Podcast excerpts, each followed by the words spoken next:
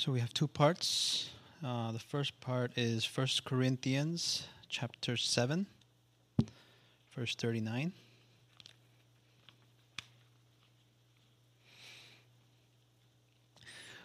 A wife is bound to her husband as long as he lives, but if her husband dies, she is free to be married to whom she wishes, only in the Lord. The second part is uh, 2 Corinthians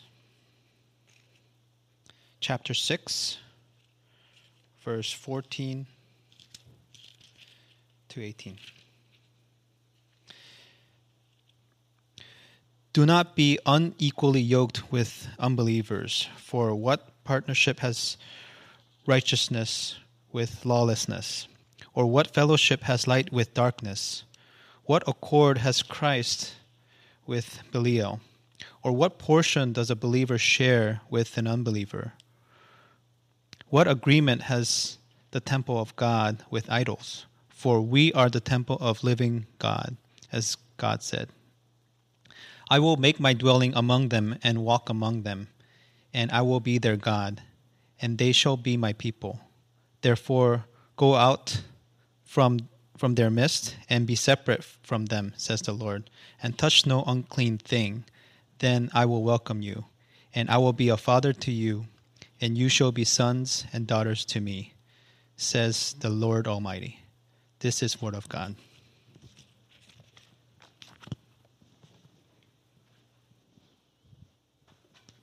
Do you notice uh, that there is a lot going on in our church?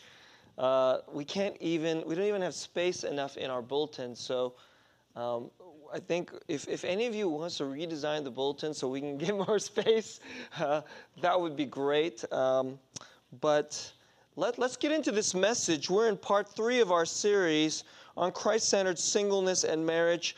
And this sermon is we're going to try. This is we're going to. This will be like the last sermon that particularly focuses on those who are single. And um, I wanted to give. I don't know if I've ever really done this before. I wanted to give uh, some, some teaching on how to approach finding a spouse. Um, I know that, that, that, that is actually a really important subject. And increasingly, as I look at our culture, there is tremendous confusion about how do you even find somebody? How do you even move toward, how do you even date properly in a wise way in order to move toward marriage? And um, I, I wanted to speak out of these two texts. So I'm going to do this in three parts. Part one, I want to make a case. Part one, I'm going to say, why date and marry a Christian? Why is it so important to date and marry someone who is already born again in Jesus Christ, who knows the Lord, has the Holy Spirit dwelling in them, and, and then that is the person you want to marry? So that's part one. Part two, I want to offer some wisdom points, some suggestions, and maybe answer a couple of questions. Of course, one cannot do all of this in one shot, but um, and some of this obviously is my opinion, but I, I, think I have I have some wisdom about this. Part of it is uh, is part of the wisdom is because I've been married for quite some time. I've been single and I've been married. And for those of you who are wondering, um, so you know, if I want to give you my little eh, what, what, what qualifications do you have? One, I've been married for 18 plus years, so I've kind of seen both sides of it. And two is um, I obviously know something about the Bible, and I've been watching how um, both Christians and non Christians approach this, especially this question of dating and finding your spouse. I've been watching this for many, many years. And so um, I want to offer some things that I, I think will be helpful in part two. Part three is I want to talk a little bit about uh, Psalm 37 and the desires of your heart. And to close um, my message with this beautiful little passage from Psalm 37, where it talks about the desires of your heart. And I think that's pretty important, isn't it, for those of you who are single? Because when you think about um, who you want to marry, it has so much to do with the desires of our heart. Um, let's get right into this. Part one Why date and marry a Christian? Um, in 1 Corinthians chapter 7, I only, I only had one verse, and, and, and I hope this is familiar to you by now. Um, we've gone over this passage, but I, I, just want to just take out this one particular. It says that this is the kind of thing that's in the Bible um, that really that people don't pay attention to, but it becomes important. Um, it says your wife is bound her husband as long as he, he's, he's alive. As long as you're alive, you're supposed to be married together. But if he dies, then she can go and marry again. Well, she's single now. So she can marry again to whom she wishes.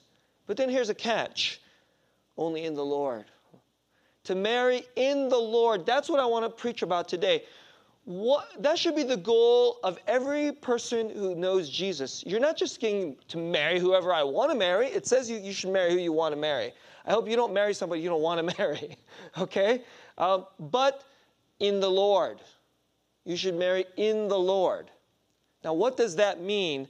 Um, let's go to, I think, a really good place to put this. Uh, this isn't the only, the only application is not in marriage, but um, let me um, unpack this passage here. Second Corinthians chapter 6.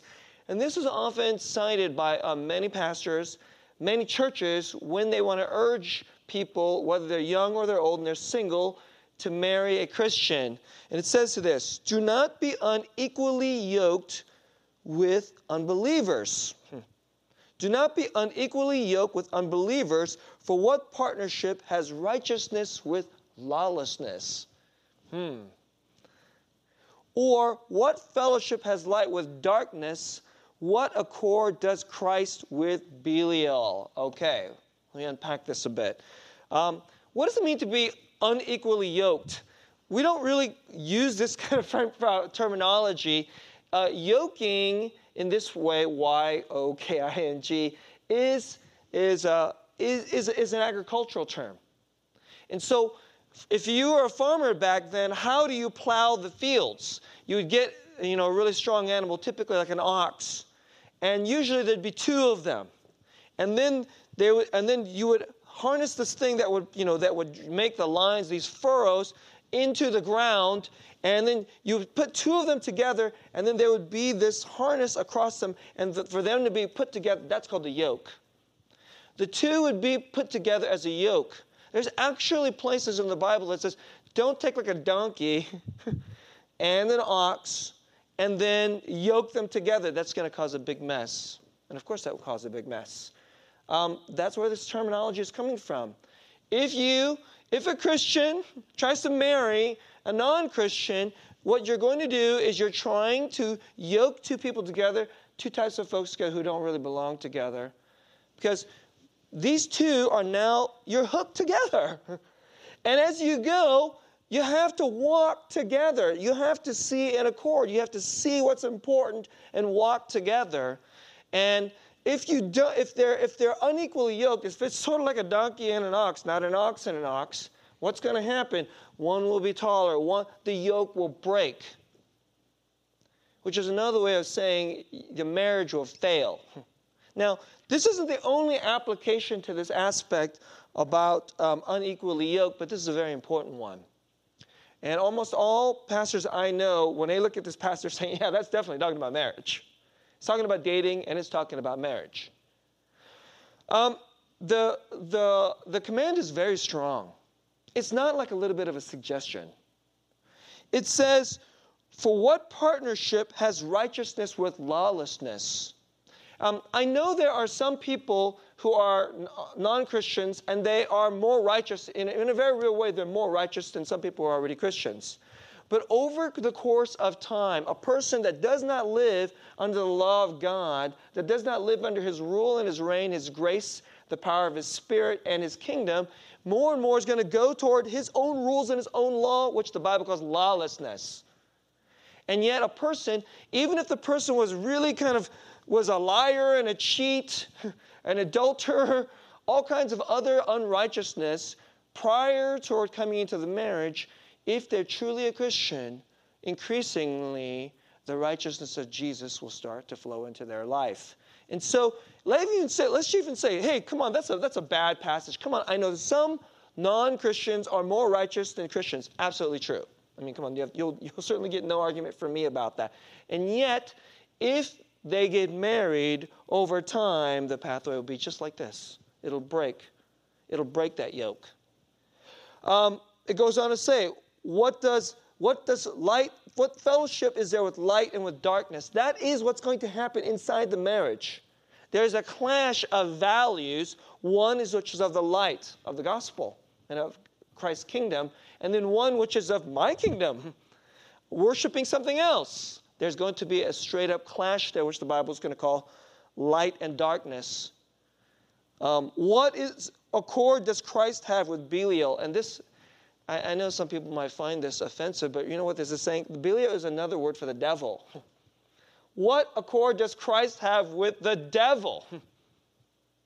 A marriage in which Jesus is Lord to one person, but the other person is worshiping something else, and we all do, and we all do, is really that person may not know it, but really they're allowing the, the devil to run their life. Really? It goes on to say that um, what agreement has the temple of God with idols? For we are the temple of the living God. And I want to just say a quick um, point about this.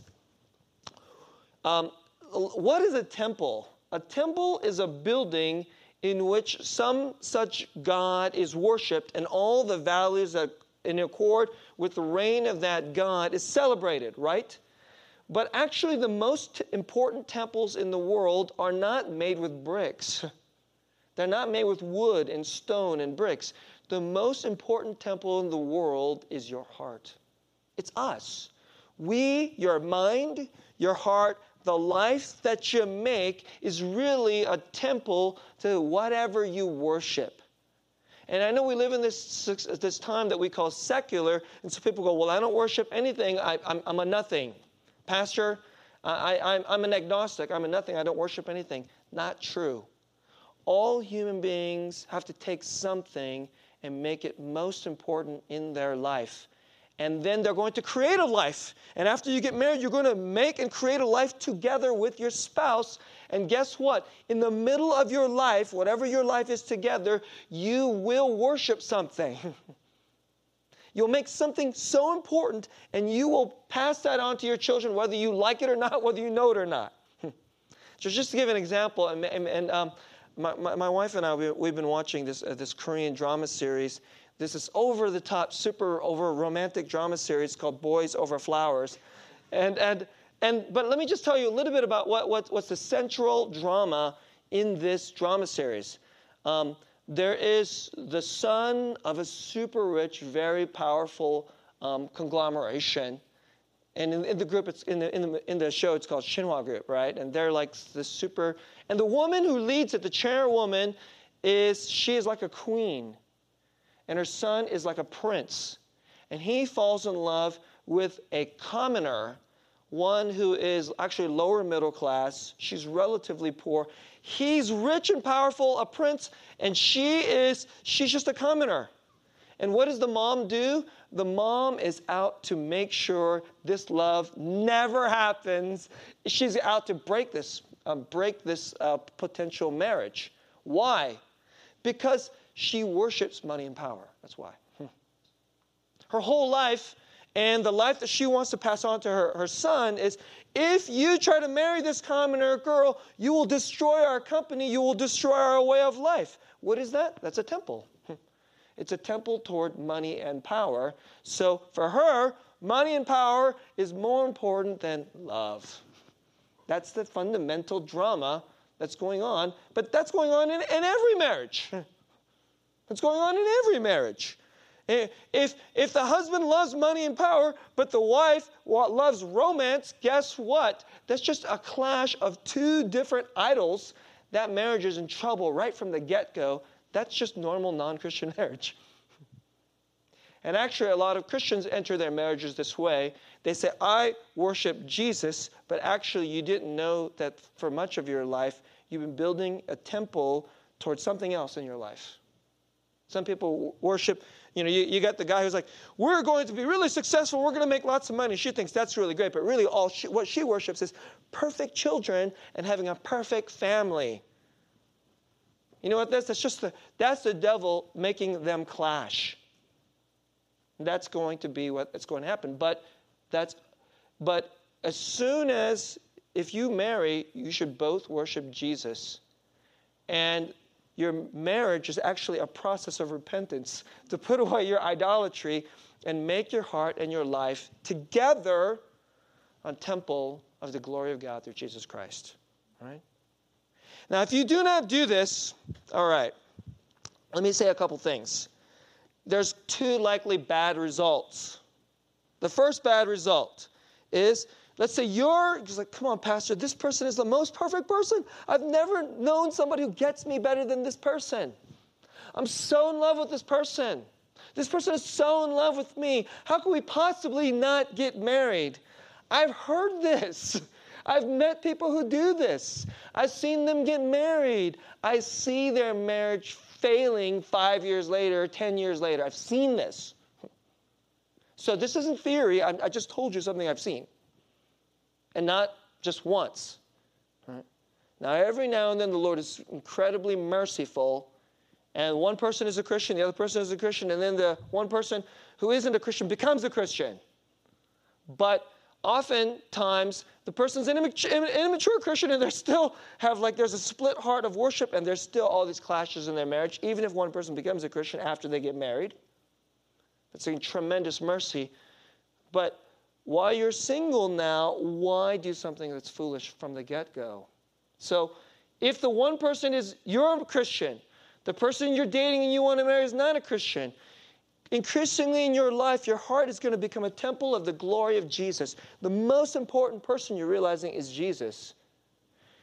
The person, and in order to know you, you have to know this most beautiful glory, the beauty of Jesus Christ. You say, if you really want to know me, you have to know the beauty of Jesus. But this person who's supposed to be the most important person to you, human being, who you're married to, that person is increasingly doesn't get you at the most important place in your heart. That is a wedge of painfulness right in the center of your life in your marriage. Please don't go there. That's one bad, particular bad way it can go. The other bad way it can go is, is the worship of idolatry of the other person because the other person's always worshiping, right? Because they're a temple too. You're, you will be pulled to the temple of something else, toward idolatry, toward Belial, toward the devil you'll be pulled away from Jesus increasingly because your spouse, their worship sings out stronger to you than your worship of Jesus. And so, let me give you a little illustration. Um, my uh, years ago, I served under a, a, pastor named David Chung, who used to be a pastor here. And I remember uh, um, this was actually right w- before I got married, and we were talking about this. One day we were in the office and we got talking about. I think he was worried about a couple in the church well, one guy was in the church, but I think his, his, girlfriend, his girlfriend wasn't a Christian, and he was just shaking his head and how he thought that was a, a bad situation. And he said, Susang, a, when a couple is like that, the person who's a Christian doesn't know that they're in a tug of war. But it's like a tug of war like this. It's not a fair tug of war. You're on the roof. You're the Christian on the roof, and that person is on the ground. You, that person just has their flesh and all their worldly idolatries. That's like the gravity. we all have gravity. You as a Christian, you have your own fleshly tendencies and you have your you know, tendency toward idolatry. You have the flesh. You have that in common with the unbeliever, right? So gravity, your gravity is working on both of you, but you're on the roof and they're on the ground, and you're trying to go higher and up, you're up toward God, but gravity is pulling you down, and you're in a tug of war. Guess what? You're not likely with your own power to win that tug of war. You're probably going to fall off the roof. That's the illustration he gave. And if you're single today um, and you're thinking about marriage, please consider this piece of wisdom. Very important, right? Um, part two. Let's get into this. All right. I, I'm going to try to blitz you with a whole bunch of, of wisdom points, uh, which I th- hope some of them will stick. I hope some of them will stick and be helpful. And of course, um, you know, we, we're, we're trying this thing. If you don't like anything that I say, whip out your phone and text that thing right into our email, and, um, and we'll try to answer some of these uh, questions. All right, so let, let, me, let me offer some, some, um, some things which I think will be helpful. The first one, the first thing I want to say is there's no perfect soulmate. So please, if you didn't already hear that last week, just throw that idea away. It's a poison pill idea. So um, uh, if you don't believe me, I want, I want to quote somebody else. This is from Timothy Keller's book, The Meaning of Marriage. And here's how he puts it. Um, the Bible explains why the quest for compatibility compatibility seems to be impossible. So isn't that what you're if you if you're looking for a soulmate, you're thinking you're going to find the perfectly compatible person. Bah! That's what the Bible says. That's completely ridiculous, right? Listen. This is the way Keller puts it. As a pastor, I have spoken to thousands of couples, and I, I don't think he's he, he's literally I don't think he's he's literally not exaggerating there. Some he's spoken to, of course, one on one. Of course, some he's spoken to in large groups, and um, his church has thousands of singles for years and years and years. So he's constantly um, pastoring singles and wrestling, of course, with one of their biggest problems, which is marriage. How do I get married? How do I date? Etc. Etc. Here's what he says. I've spoken to thousands of couples, some working on marriage seeking, some working on marriage sustaining, and some working on marriage saving. I've heard them say over and over. So he's heard this a lot, okay? Love shouldn't be this hard. I, um, it should come naturally. That's what they say. So we just think if there's some special little place of like nature and I'm just like aligned this to this person, that's my soulmate. I belong with this person, right? In response, I always say something like this Why do you believe that? Why do you believe it shouldn't be hard? Would, would someone who wants to play professional baseball say it shouldn't be so hard to hit a, a fastball? Would someone who wants to write the greatest American novel of her generation say it shouldn't be hard to create believable characters and compelling narrative?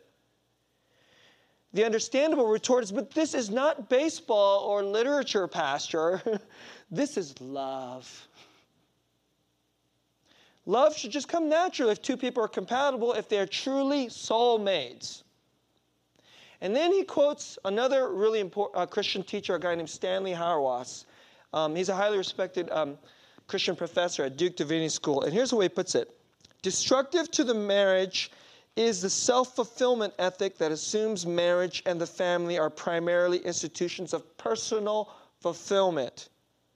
Necessary for us to become whole and happy the, the assumption is that there's just someone just right for us to marry, and that if we look closely enough, we're going to find that person. This moral assumption overlooks a crucial aspect to marriage. It fails to appreciate the fact. It's a fact, not an opinion. According to Stanley Hauerwas, this is a fact. Here's what he says that we always marry the wrong person. How do you like that? What does he mean by that? It's something like this You think this person is perfect for you, but just wait. okay? I told you, I've, been married for 18 years. And, and like I said, I don't really try to boast, but I think I have an A marriage. Not because I'm, like I said, not because I'm a really good husband. I, probably mostly because my wife is a really great wife. I don't have a good wife. I think I have a great wife. Hmm? But we've been married for 18 years. Are we perfect soulmates? I assure you, we are not. There's so many different ways we are bumped and clashed against each other that we've had to learn um, that in some different ways. My wife used to, okay, we'd have these fights, sometimes some of them really big in the first couple years of our marriage. And we would find some really deep way that we're incompatible. And then you know what my wife would say? Then why did you marry me? then why did you marry me? Because, and why would she say that? As I look back, I think she said that because she thought that we should only have perfect wisdom, meet the perfect right person, and then marry that right person. Otherwise, there was a big mistake. But it wasn't a mistake. This is just the way it works. And we're going to say something about this. Look, the reason why we think it's a mistake is because we're looking for this perfect romance but in a real marriage, what you're really looking for is someone who could possibly become your best friend. Keller puts it like this A marriage is really a deep friendship garnished with romance. But what we really think is it's like a perfect romance with a little bit of friendship on the side. Not true, like super sex. And like that person rings all my bells, and this person is exactly the right body shape and everything. It just makes, and just really makes me go, oh, you know, like, you know, like dreams, everything. And all that stuff that we long for out of romance. But actually, marriage, it's going to sound, I hope this doesn't sound boring, because it's not boring, it's actually really wonderful, is really a deep, deep, wonderful friendship garnished with some romance and, and sexual excitement. Right? That's the first one. So stop looking for a perfect uh, soulmate. Um, a second point please prioritize marriage. That means you should seek marriage early on. You should prepare yourself for marriage. It's, it should be a high priority in your life. Let, let me say something about this. Um, there's nothing in your life that will set the course of your life apart from believing and knowing Jesus, who is the most important person, period. The most important person with a capital M, capital I, is Jesus. But after Jesus, you know who the next most important person is? Whoever you marry. It is more important than what college you go to, what career you pick, what major you pick, what city you live in, how many children you have or don't have It is more important than all these things, right? Is whom you marry. It is, apart from meeting Jesus Christ, really the, it's really one of the most important decisions. So why, in every other important decision, for if you're right now, young people work really hard to prepare themselves for college. They work super hard on their applications. They do all these crazy activities to make themselves look. Uh, because going to college, we know, is such a pivotal, important decision. I want to go to the right college, but it's actually not nearly as important as you think. And it's, not, it's nothing compared to whom you marry. And I look at all, all these young people, they just have all these romantic dreams. They, don't, they just play around with, with other people and they don't think about how they interact with the opposite sex at all. Or maybe they only do it except in this kind of this, this dreamy romance kind of way but they don't actually they're not preparing their character and their heart and just growing gaining wisdom about how they can discern so please prepare and prioritize. So now let me say something that may be kind of shocking. By your sophomore year in college, I, I, really am I'm serious about this. I think younger than sophomore year, you're probably too immature and you probably don't know yourself well enough. But by the time you get to college, isn't college a preparation for adulthood? Where else are you going to meet so many other potential eligible people who are at least roughly in the same intelligence and, and like pathway as you and stage of life as you. And if you go meet a godly person in a church, Christian fellowship, where else are you going to find somebody? That's a great place to meet your spouse, college. So I would suggest right as you hit about sophomore year of college, you should be looking.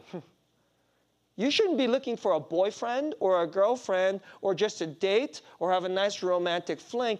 You should be looking for your spouse. you should, if not, maybe actively say, I don't know if I'm ready to date, that's okay. Then how about praying? How about learning to interact with the opposite sex in such a way that you're already preparing to bless someone that you would marry in the right way? How about that? Sophomore year of college, I'm not kidding. Uh, uh, this is how much I believe this. I'm going to I'm gonna say this to my kids multiple times before they hit college. I've already said this to my daughters, okay? Uh, that's how much I believe this. Yeah. And so, why wait on this kind of thing? All right, so prioritize.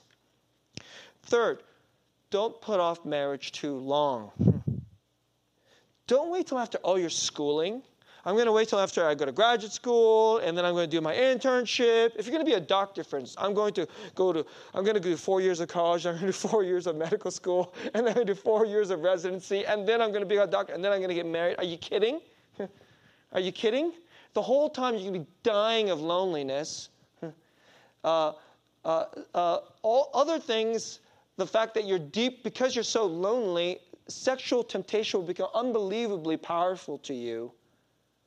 When you're in graduate school, you're going to be, or, or if you're in graduate school, or if you're working a job, you may be working really long and hard hours. So, where are you going to find time to really meet that right person? Where are you going to find time to really get to know that person? So, there's a, this idea that right now we have to get all our economic ducks lined up first, and then we're going to get married. Why think this way when I told you your house isn't as important, your career isn't as important? Actually, you should think about that first. You should think about that very seriously first. If you meet the right person when you're 21, are you going to wait till 28 to marry that person? There's so many people I see who do this. I think it's crazy. if you wait till, if you keep waiting longer, longer, longer, you're, you're probably going to break up. And then what you know what's going to happen? You're going to break up with the person. I should have married that person. And then you're going to be so bereft inside your own heart, and then you won't even be able to meet the next person. That's what's going to happen. I've seen this. Please don't wait too long. Um, other reasons why you shouldn't wait too long is um, the older you get, the better you know yourself. That's a good thing. But because the better you know yourself, the more selfish you get too. the more selfish you get. So there's a strange thing that starts to happen. A person gets older, older, older. They know themselves better, so they get more and more picky, picky, picky about the other person, about whom they can marry. And then, but it's exactly at a time as they're getting older, older, more and more people are getting less and less interested. You're getting pickier exactly at a time when less people are interested in you. So it's better to be looking for a spouse when you're younger because guess what? More people are just interested. The marriage market is real. It's real, right? You know, like uh, who wants I, I don't mean to be mean about this, but like you go to a supermarket, you're looking at this tomato. When was the expiration date? and you see, we like we touch the tomato. Is it firm? Is it mushy? right? Everybody is checking you out, kind of like you're the tomato, and they're checking. Do you have an expiration date? And I don't want to be really, I don't want to be too hard about this. And because as people get older, they know this is very real, and it starts to become a very painful. So I'm, so I'm really apologetic to people who are older, and they've really realized this. Right? So that's another reason. Please don't put it off too long. Um, next thing, um, don't let go of your church family. Be in the church. Be active in the church. Don't just go to church like it's a little tick. I did my little religion this week. Tick I did my one hour of religion this week. Go be in the church family, be in the bonds of fellowship and koinonia, like we talked about in the last series. Let them be in your life, let them speak into your life, right? Because guess what? You shouldn't date on your own. Um, older generations realize that a young person would just fall in love with the first pretty, pretty face or the most handsome person that just says, I like you. We're manipulated by these idolatries and our emotions and by our lack of wisdom. Guess what? It's better to have a crowd of people have a little bit of wisdom. People really know you, people really love you. And in the past, it might have been your parents or your aunts and your uncles, but nowadays we live in a very mobile society, and you may not be near your parents and your aunts and uncles. Anyway, you might not want your parents' opinion. nowadays, I, I, see that a lot of young people. Um, I have found uh, that it's interesting. Um, when I talk to singles, I say, hey, if I meet somebody I like, would you want me to introduce you? And a lot of single people will say to me, Pastor, if you introduce me, I'll, I'll, I'll uh, meet that person. And not because I'm so good at this. In fact, I don't think I'm any good at this, uh, this uh, matchmaking thing. If you ask my wife about it, she thinks I'm, she's like, she'll just say, stop, Susan, you, you, you're terrible, right? right? And, um, but I'll just, but I do it, why? Because I care so much about the singles and I look at them like, hey, you need, you need somebody, right? And you're getting older and older and older, and you don't seem to be looking for somebody. And so I, I, I do my little piece of godly nosiness. Right? It's a godly kind of nosiness, and I say, hey, if I introduce you to somebody, I don't, I'm not saying I know somebody right now, but if somebody comes to mind or if I meet somebody, you, you, you know, and actually, it shouldn't just be me. The whole church should be doing this for each other, but we're also insecure. We walk in like, oh, I don't want anybody to think I can't find anybody. I don't want anybody to think, but in the meantime, I can't find anybody. That's what's going on all the time. You're not alone. Let the church walk with you. Right?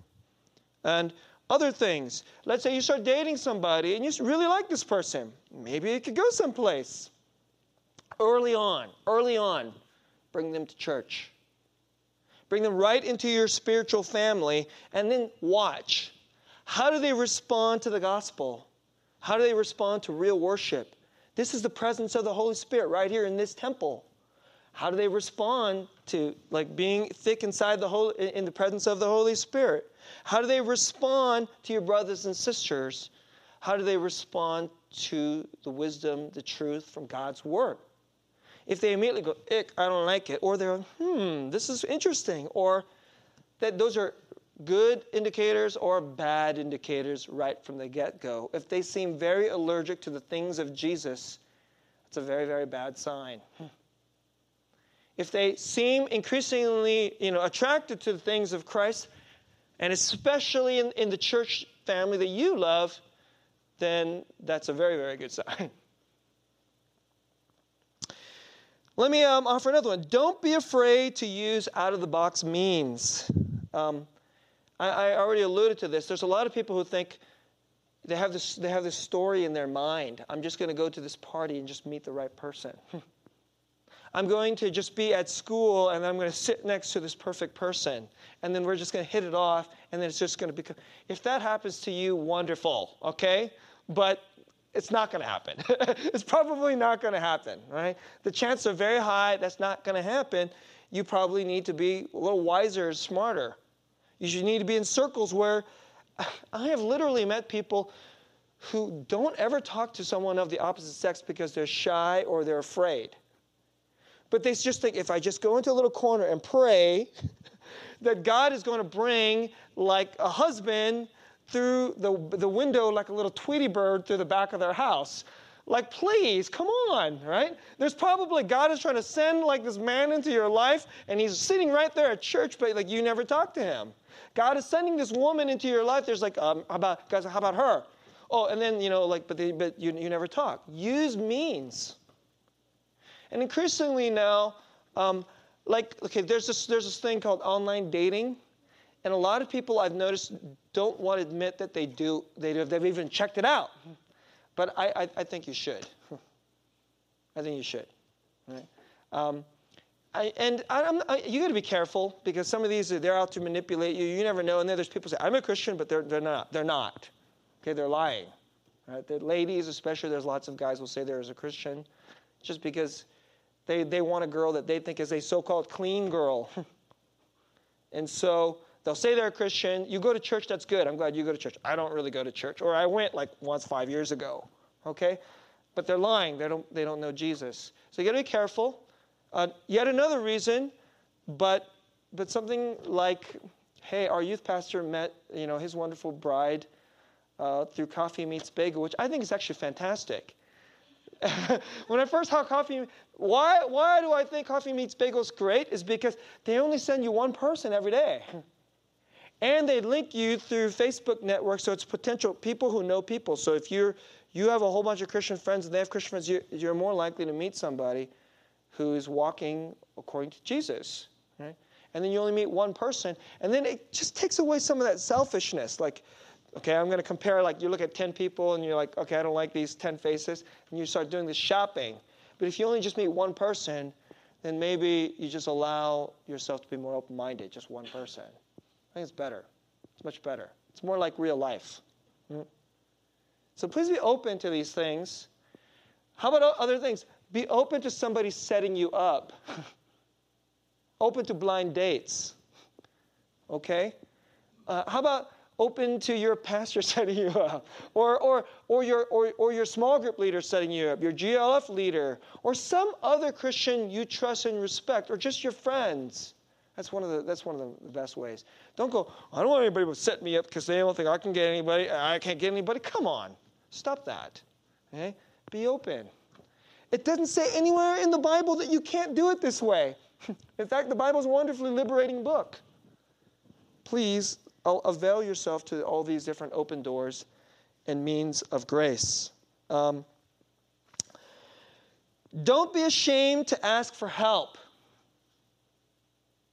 I would even say this you need help. You need help. Let me ask you this way How about asking somebody to pray for you for a spouse? Hmm? Pray. So you're not the only person praying for it. If you're not praying for it, you should. how about the best help there is? God. And then how about the help from the way God likes to help? His hands and feet, the church. Ask them to pray for you. And then as they know this is a prayer need for you, then their eyes are open for you. Their heart, maybe someone comes to mind that they hadn't thought of. That may be the work of the Holy Spirit in your brother and sister's heart. You don't even know about it. But they will then, then they'll help you other ways too. You introduce them and then they start speaking to you. Open up your heart to hear real feedback from your brothers and sisters. You're like, I really like this person. Everybody's nervous about saying, Oh, I think that person's really bad for you. But they don't want to say it because we're all autonomous individuals filled with privacy. You can't say that to me. How could you say that to me? That will hurt my feelings. But it's up to you to drop those tr- drop that oversensitivity and to be all closed in and tell your brothers and sisters i want your feedback that's help and they'll tell you honestly and if they really love you, why would they want to hurt you? It's like, I don't, I don't know if that person's the best person for you. You go to your, some of your best friends, especially your godly friends, and if they look hesitant, that's not good. that's very helpful. And another way they can help you too is let's say you date this person for a while and it doesn't work out. They'll help you mourn, they'll help you heal. Or say it does work out, then they'll help you celebrate. And all the joy is more. But so ask for help. Please don't be afraid to ask for help. Um, next piece of advice fellowship with healthy married couples, godly couples. Just be around them. So it's strange now. All the singles don't want to be around married people. Oh, they just around married people. They just all think about their kids. That's where you're going to go. Isn't that you should learn? All right? Isn't that what you want your future to be like? So now I only want to just hang out with only single other people and listen to their advice, which is just the blind leading the blind for the most part. so why don't you hang out with people who actually know how to do it and watch them, right? Watch how they watch how they fight. Watch how they make up. Ask them stories about how they got together. Ask them did your relationship, uh, every now and then you'll be surprised. They'll say, oh, we never met, we almost didn't make it. We dated for a while, and then we broke up over this thing. And learn. Could, there's so much you could learn just by being around, right? And, uh, and allowing them into your heart and into your life. A um, couple other things. Uh, when you start a relationship, don't be too hasty. Don't marry that person in two weeks. Don't go, oh, I really love this person. This person's it. Don't say that. Don't even think that. Take some time to date. See that person not just in that you dress nicely, he's dressed nicely. We're at this perfect little restaurant. We're a romantic walk across the beach. Oh, this person's the right person for me. Are you kidding? Don't think like that. See that person in all kinds of contexts. In your own personal family with your mom and dad, see them with church. Take them, see, let them see you stressed. Take them through a season of your life. Take them through Christmas.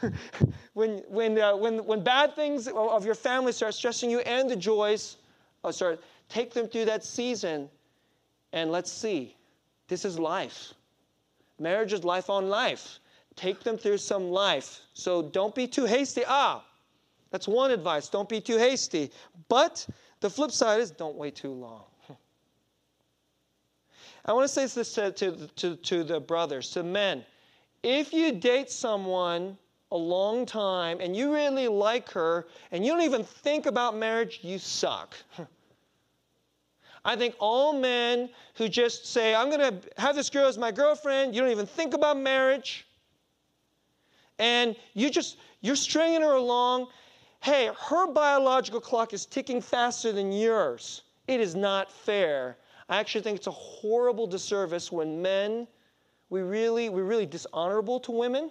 You date her a long time, but you have no plans to hand her the ring? No way. Right? I think you're an evil man. I would, I'm not kidding. Evil if you do this to a wonderful young lady. So don't do this. And the flip side advice is And if you do this, I, I seriously think you, you, should des- you deserve the wrath of God. All those women are the special daughters of God, and you're doing this to her? Are you kidding? If someone did this to my daughter, dated her for a year, a year and a half, won her heart, he's not interested in all, I'd want to kill him. and then broke up with her? Are you kidding? I'm like, dude, Hudson, let's go get a gun. That'd be on my mind. Let's go kill this dude. Course, I wouldn't do it because then I'd go to prison. but let me tell you, God loves these women infinitely more than I do, and God can be angry. So, men, you better think seriously. And ladies, the flip side advice is don't stick with the loser for a long time. Oh, I just love him. He's so great to me, so great to me. Does he ever talk about marriage? No, he never talks about marriage. Oh, he talks about marriage, but he never. He seems to be really cold. He's chicken. He's he has come. We've been together for two years, but like, drop him. If he doesn't get scared and then go to the ring, then you know that he what he didn't meant to be.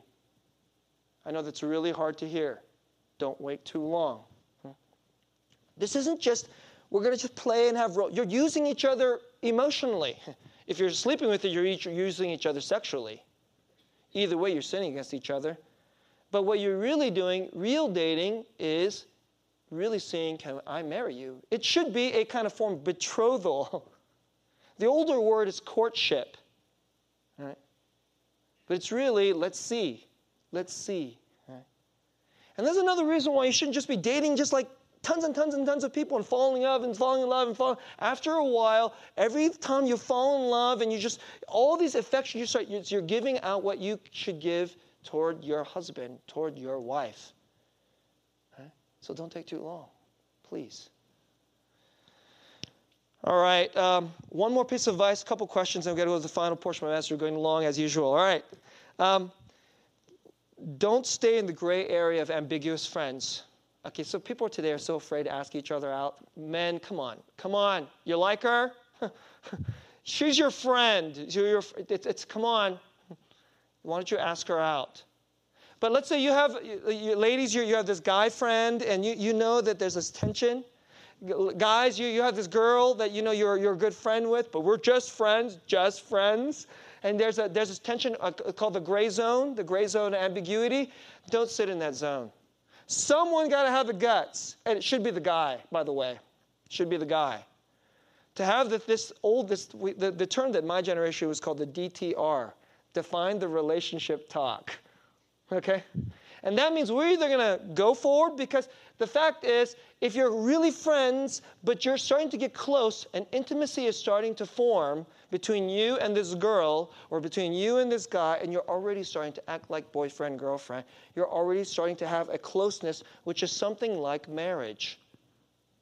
So if you just try to just keep it friends, one person is dying. so, ladies, you should be careful. There's some guy, if he's always super nice to you and always there for you, he likes you. Come on. Probably, in all likelihood. And guys, if you feel this way, it's better to take a chance.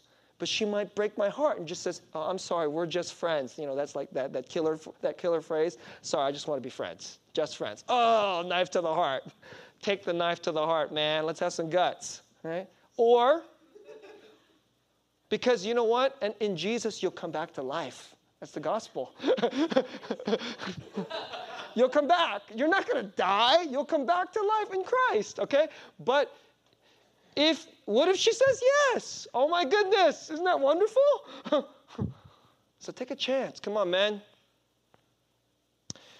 Couple last questions. Um, Pastor, I'm already dating someone and this person is not a Christian. What should I do? All right.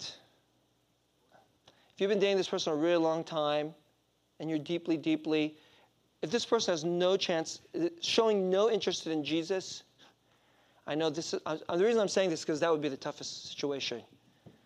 If you just started dating this person, please stop dating this person. Break up. Uh, honestly. I know that sounds really harsh, so not romantic. Pastor, you're such a killjoy. Actually, it's because I love you that I say this.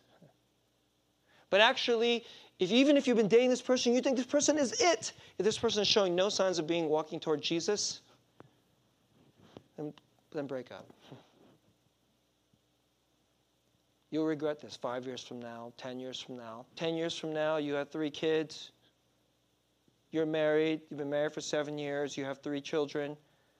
And your husband cares nothing about Jesus and is actively telling your child, money is what matters. Isn't that gonna isn't that gonna kill you? You don't want to be there. Pastor, I'm already married and um, my, my spouse isn't a Christian. I already made every mistake he already said. I waited too long, then I got desperate, then I married this person wasn't a Christian. What am I supposed to do now? Actually, 1 Corinthians 7 tells you if the person will consent to stay, they won't divorce you, don't be divorced. Love them in Christ. 1 Corinthians 7 says, The one who is married helps make the one who is the one who is Christian helps make the unbeliever more holy. Why? Because the Holy Spirit starts to affect them, draw them toward Christ, make your whole life about Jesus. Not in a weird religio- religiosity way, but filled with grace, mercy.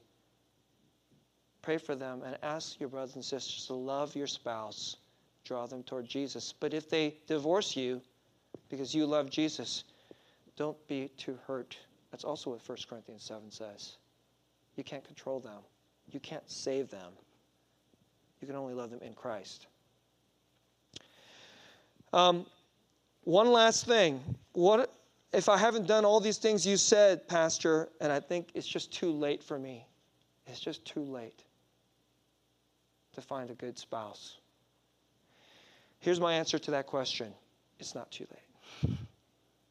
You're 50 years old. You've made all these mistakes. I can't find a good spouse. Not true. Not true. Um, I'll give you two examples. If you're not sure, this week you should read the book of Ruth. That's the Bible's answer for you. Read the book of Ruth. Beautiful story of marriage of someone later in life. Both. The husband's name is Boaz, and the wife's name is Ruth. It's a cross cultural marriage, just like two different ethnicities. As you grow older, and you, you're probably not going to find so called the perfect spouse in your, in, the, in your preferred ethnicity anyway, Read the book of Ruth. I give you a, a more um, uh, a more historical example. It's Martin Luther. One of the, the incredible heroes of Christianity is Martin Luther. He married late. He had an absolutely wonderful marriage, and he, had, he popped out a lot of kids. all right? They had a lot of kids and a wonderful marriage. Martin Luther. It's not too late. One more thing. Let's move on. Um, Pastor, I'm so stressed out. I don't even know if I can do this. I'm afraid and nervous all the time. This is what my last portion. Let's let's go to Psalm 37. You don't have to go there. I'm just going to read this for you. Don't stress. Stop being so nervous. There are people who are nervous about this when they're 16 years old. And then there are people who are nervous about this when they're 46 years old. And everyone in between. I'm not finding that person. I've been looking, looking, looking. I'm not finding this person, Pastor. I hear you. I hear you. Right? I've dated the last three people I dated, like one person was so terrible. one person broke my heart. That person was a Christian, but then broke my heart. So, um, this past week in our devotions, one of our, you know, you know we've been doing devotions, and um, Pastor Young picked a wonderful passage. Um, Thursday devotion was from Psalm 37, and it, deeply spoke to me. I want to share something about. I want, I want, um, when my wife and I were um, single, well, when I was dating my wife, I, I, can't go into the whole story now, but we had this uh, problem, and we, we were kept apart from each other, and it was it was painful. Just to give you a little hint, it was something a little bit like Boys Over Flowers, okay? And we were kept apart from each other, and um, and I felt like here was this woman whom I deeply love, who was the desire of my heart, and I couldn't get her. And one day, in quiet time, my, uh, the Lord gave me Psalm 37 4. Delight yourself in the Lord, and he will give you the desires of your heart. Here's this person I want to marry, and hopefully the Lord will give this person to me. But this past week, I, I never saw these verses before. You know what? That's verse 4, 37 4. Psalm 37 3 says this Trust in the Lord and do good, dwell in the land and befriend faithfulness. Befriend faithfulness. Do you hear that? That's like everything I just told you. Be in the church, befriend people who are faithful, but trust in Him. And then you know it says in verse 5? Commit your way to the Lord, trust in Him. Trust in Him. So here's, here's the promise Delight yourself in the Lord, and He will give you the desires of your heart. I think marriage and longing for marriage, isn't this one of the most important desires that we have? He will give you the right person. It may not, she or he may not exactly look exactly like what you think, or it may not happen the way you think. But if you ask and you go to him, but do you notice this? It's, it's sandwiched between two verses that says, Trust in the Lord, trust in the Lord. Trust in the Lord, verse 3. Trust in the Lord, verse 5. Delight yourself in the Lord, and He'll give you the desires of your heart. But it's sandwiched between trust in the Lord, trust in the Lord. The delight of your heart will come between a trust in the Lord sandwich. How about that? You want to eat the delight of your heart. That's the meat in between the sandwich. That's, that's not the part that makes the sandwich. But the two breads are trust in the Lord, trust in the Lord. Delight yourself in the Lord. And I want to close my message this way. When you marry this person, don't you want somebody who really knows you deeply? Who won't look at your flaws and your failures and your, and your fears and just go, gross. Who won't look at your dreams and just be bored and yawn and not listen at all. Who will look at all your quirks and be delighted. who will look at all your strangest things, and then who will take all your sins and all the ways you hurt them, and then take it, bear it, forgive you, love you, embrace you, accept you. Isn't that what you want? Isn't that we all want this in a spouse, right? But isn't there already somebody who does all these things? Isn't there somebody who knows you inside out? You've hurt him, and he forgives you. He looks at all your fears and all your failures and doesn't say, gross. He's already borne all the wounds and all your things, and He cares about your dreams, and He cares about the delights of your heart, the desires of your heart. Trust in Jesus, trust in the Lord, and all these things. And hopefully pick up some of the, the wisdom points. And I pray, and we all pray, and we will celebrate with you as you go toward a Christ filled marriage. Let's pray and go to the table of the Lord.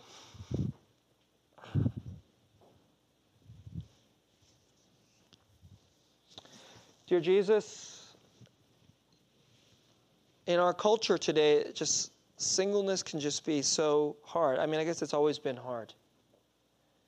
But with so much confusion and um, so much temptation, and so much of the blind leading the blind, and all these other temples of worshiping someone, something else.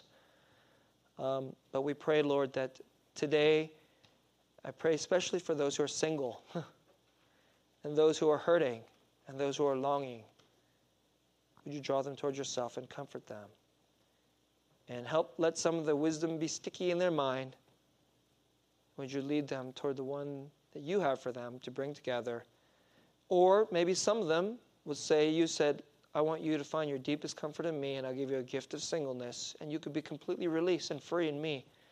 We pray, Lord, that you would be the deepest person in union with them and give them power and strength as they go forward and wisdom. In Jesus' name.